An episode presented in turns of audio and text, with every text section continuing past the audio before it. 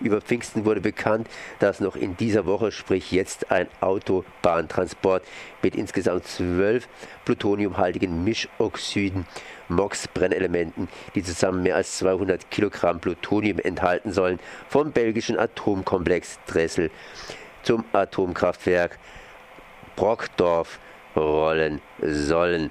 Und da weiß niemand so richtig drüber Bescheid, beziehungsweise das ist relativ überraschend hier gekommen. Das heißt, äh, was heißt denn das hier für uns? Und das frage ich jetzt hier Udo Buchholz vom Aktionsbündnis Münsterland gegen Atomanlagen. Erstmal guten Tag. Ja, hallo. War ja ziemlich überraschend. Das heißt, damit hat man wohl nicht unbedingt gerechnet, dass jetzt ganz schnell mal ein Atomplutoniumtransport in Marsch gesetzt wird. Ja, das ist äh, richtig. Und äh, das passt natürlich jetzt zu den Feiertagen, wo man auf den ersten Blick nicht sofort reagieren kann. Andererseits hat sich in den letzten Tagen doch schon ein breiter Protest bundesweit, äh, vor allem im Bereich Nordrhein-Westfalen und Norddeutschland, breit gemacht. Äh, es gibt verschiedene Stellungnahmen von Umweltgruppen, Anti-Atomkraftinitiativen und Umweltverbänden, die sich eindeutig gegen diesen Transport ausgesprochen haben. Äh, das Ganze ist Wahnsinn. Es ist eben Plutonium hochgefährlich, wie du es gerade in der Anmoderation auch schon dargestellt hast.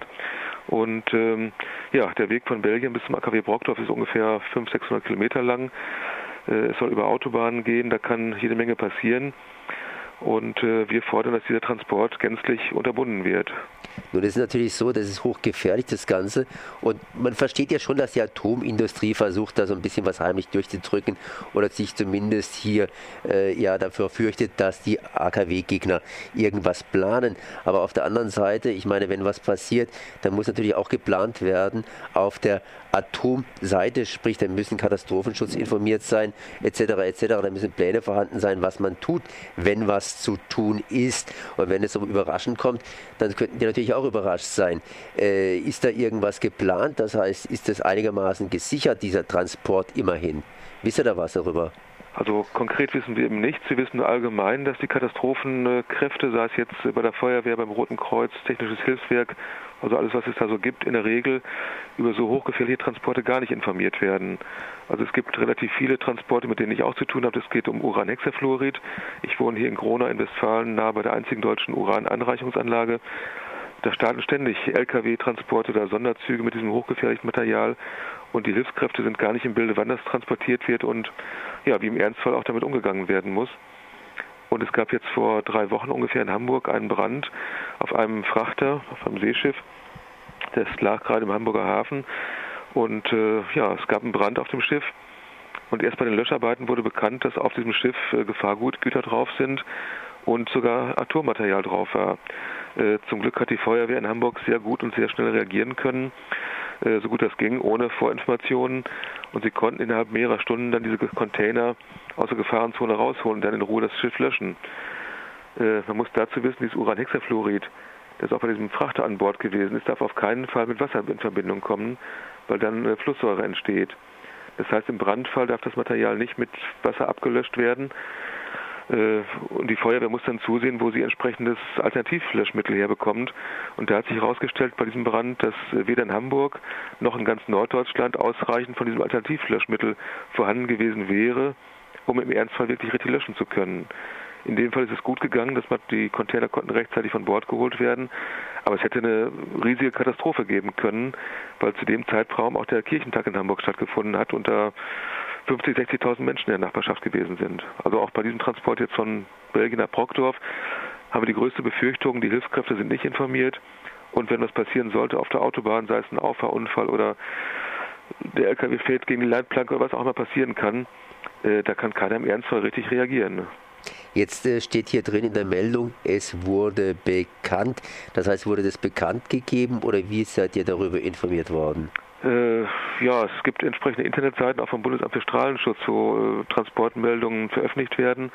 Und äh, ja, mehr oder weniger zufällig wird das immer geprüft, was da draufsteht. Und äh, da hat jetzt jemand eben mitbekommen, dass bis zum 24. Mai äh, eine Genehmigung vorliegt für die Transporteure, ähm, ja, zwei Lkw-Transporte von Belgien nach Brockdorf durchzuführen.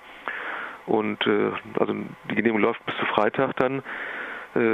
Wenn der Transport bis nach Freitag verzögert werden kann, politisch oder wie auch immer, dann wird diese Genehmigung hinfällig. Und äh, wir setzen jetzt einen ganzen Druck drauf, möglichst viel Widerstand äh, aufzubauen um diese Transporte noch im Vorfeld zu stoppen, dass sie erst gar nicht losfahren. Wie ist denn da so die Politik der Transporteure? Gehen die hin und werden sowas tatsächlich transportieren oder machen sie einfach mehrere Anläufe nach dem Motto, ich tue mal hier zehn, zehn Transporte genehmigen lassen und einen führe ich durch, sodass zum Beispiel hier die AKW-Gegner bzw. die kritischen Menschen hingehen und zehnmal mobilisieren müssten? Also die genauen Tage werden nicht vorher bekannt gegeben. Es gibt eben bestimmte Zeitkorridore, in denen die Transporte durchgeführt werden dürfen. Das ist jetzt eben einschließlich Freitag, 24. Mai. Äh, und man kann jetzt nur mutmaßen, an welchen Tagen das genau passieren kann. Äh, es wird natürlich versucht, vor Ort zu beobachten. Auch es wird versucht, an der Autobahn zu beobachten. Ähm, ja, und sobald dann klar ist, wo die Transporte langgehen, kann man auch versuchen, dann mit Aktionen gegenzuhalten. Äh, aber oberste Maxime ist im Moment eben im Vorfeld schon zu versuchen, diese Transporte dann zu verhindern noch. Äh, ich will nur mal die Frage präzisieren. Ich meine, es kann ja sein, dass die Atomtransporteure hingehen und einfach so ein paar blinde blinde äh, Transporte sich genehmigen lassen, wo sie gar nicht so richtig vorhaben, dass was passiert, aber dass eben hier entsprechend mobilisiert werden müsste. Gibt es da so irgendwas? Ich meine, ich würde als Atomtransporteur hingehen und auch mal, sagen wir mal, mhm, mir vorstellen, dass ich vielleicht mehrfach starten muss und dass dann eben ihr zum Beispiel hier mehrfach auch mobilisieren müsst, um das zu verhindern. Also viel Arbeit für euch und unter Umständen wenig Arbeit für die Atomindustrie. Das ist natürlich denkbar, das kann man natürlich nicht ganz ausschließen und äh das macht die Sache natürlich nicht einfacher, da hast du völlig recht.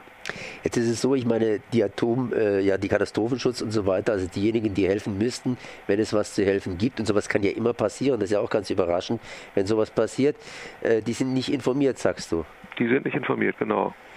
Also die sind natürlich im Rahmen von ja, theoretischen Vorübungen allgemein über Gefahrguttransporte informiert und kriegen aus ein paar Übungen über brennende Gefahrstofftransporte mitunter.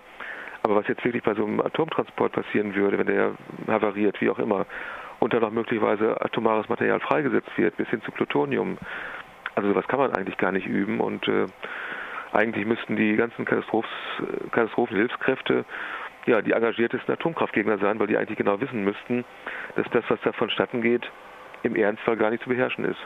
Sind die wenigstens ausgerüstet einigermaßen? Du hast ja gesagt, in Hamburg zumindest hatten sie nicht genügend Material zum Löschen. Äh, über die Ausrüstung kann man nur spekulieren.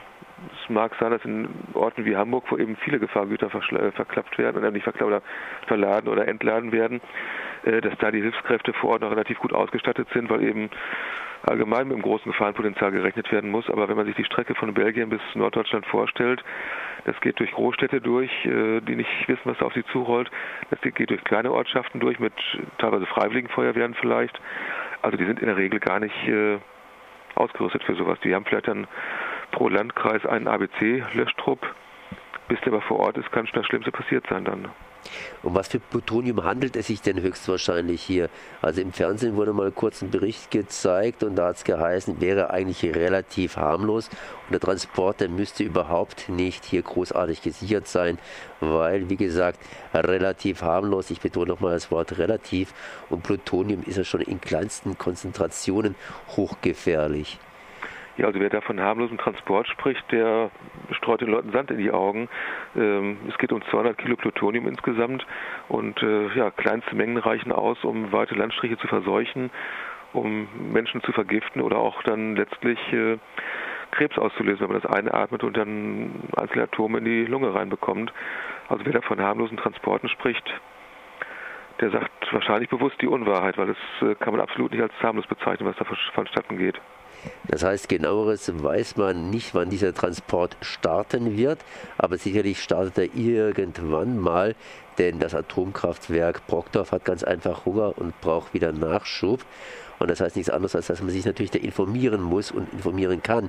Wo kann man sich da genauer informieren, was aktuell Sache ist? Ja, das Interessante ist, äh, dass wir sogar von äh, Presseleuten Anrufe bekommen, die bei den Behörden auf Granit stoßen, die von Behörden nichts erfahren und die dann darum bitten, dass wir die Presse informieren, sobald die Transporte rollen.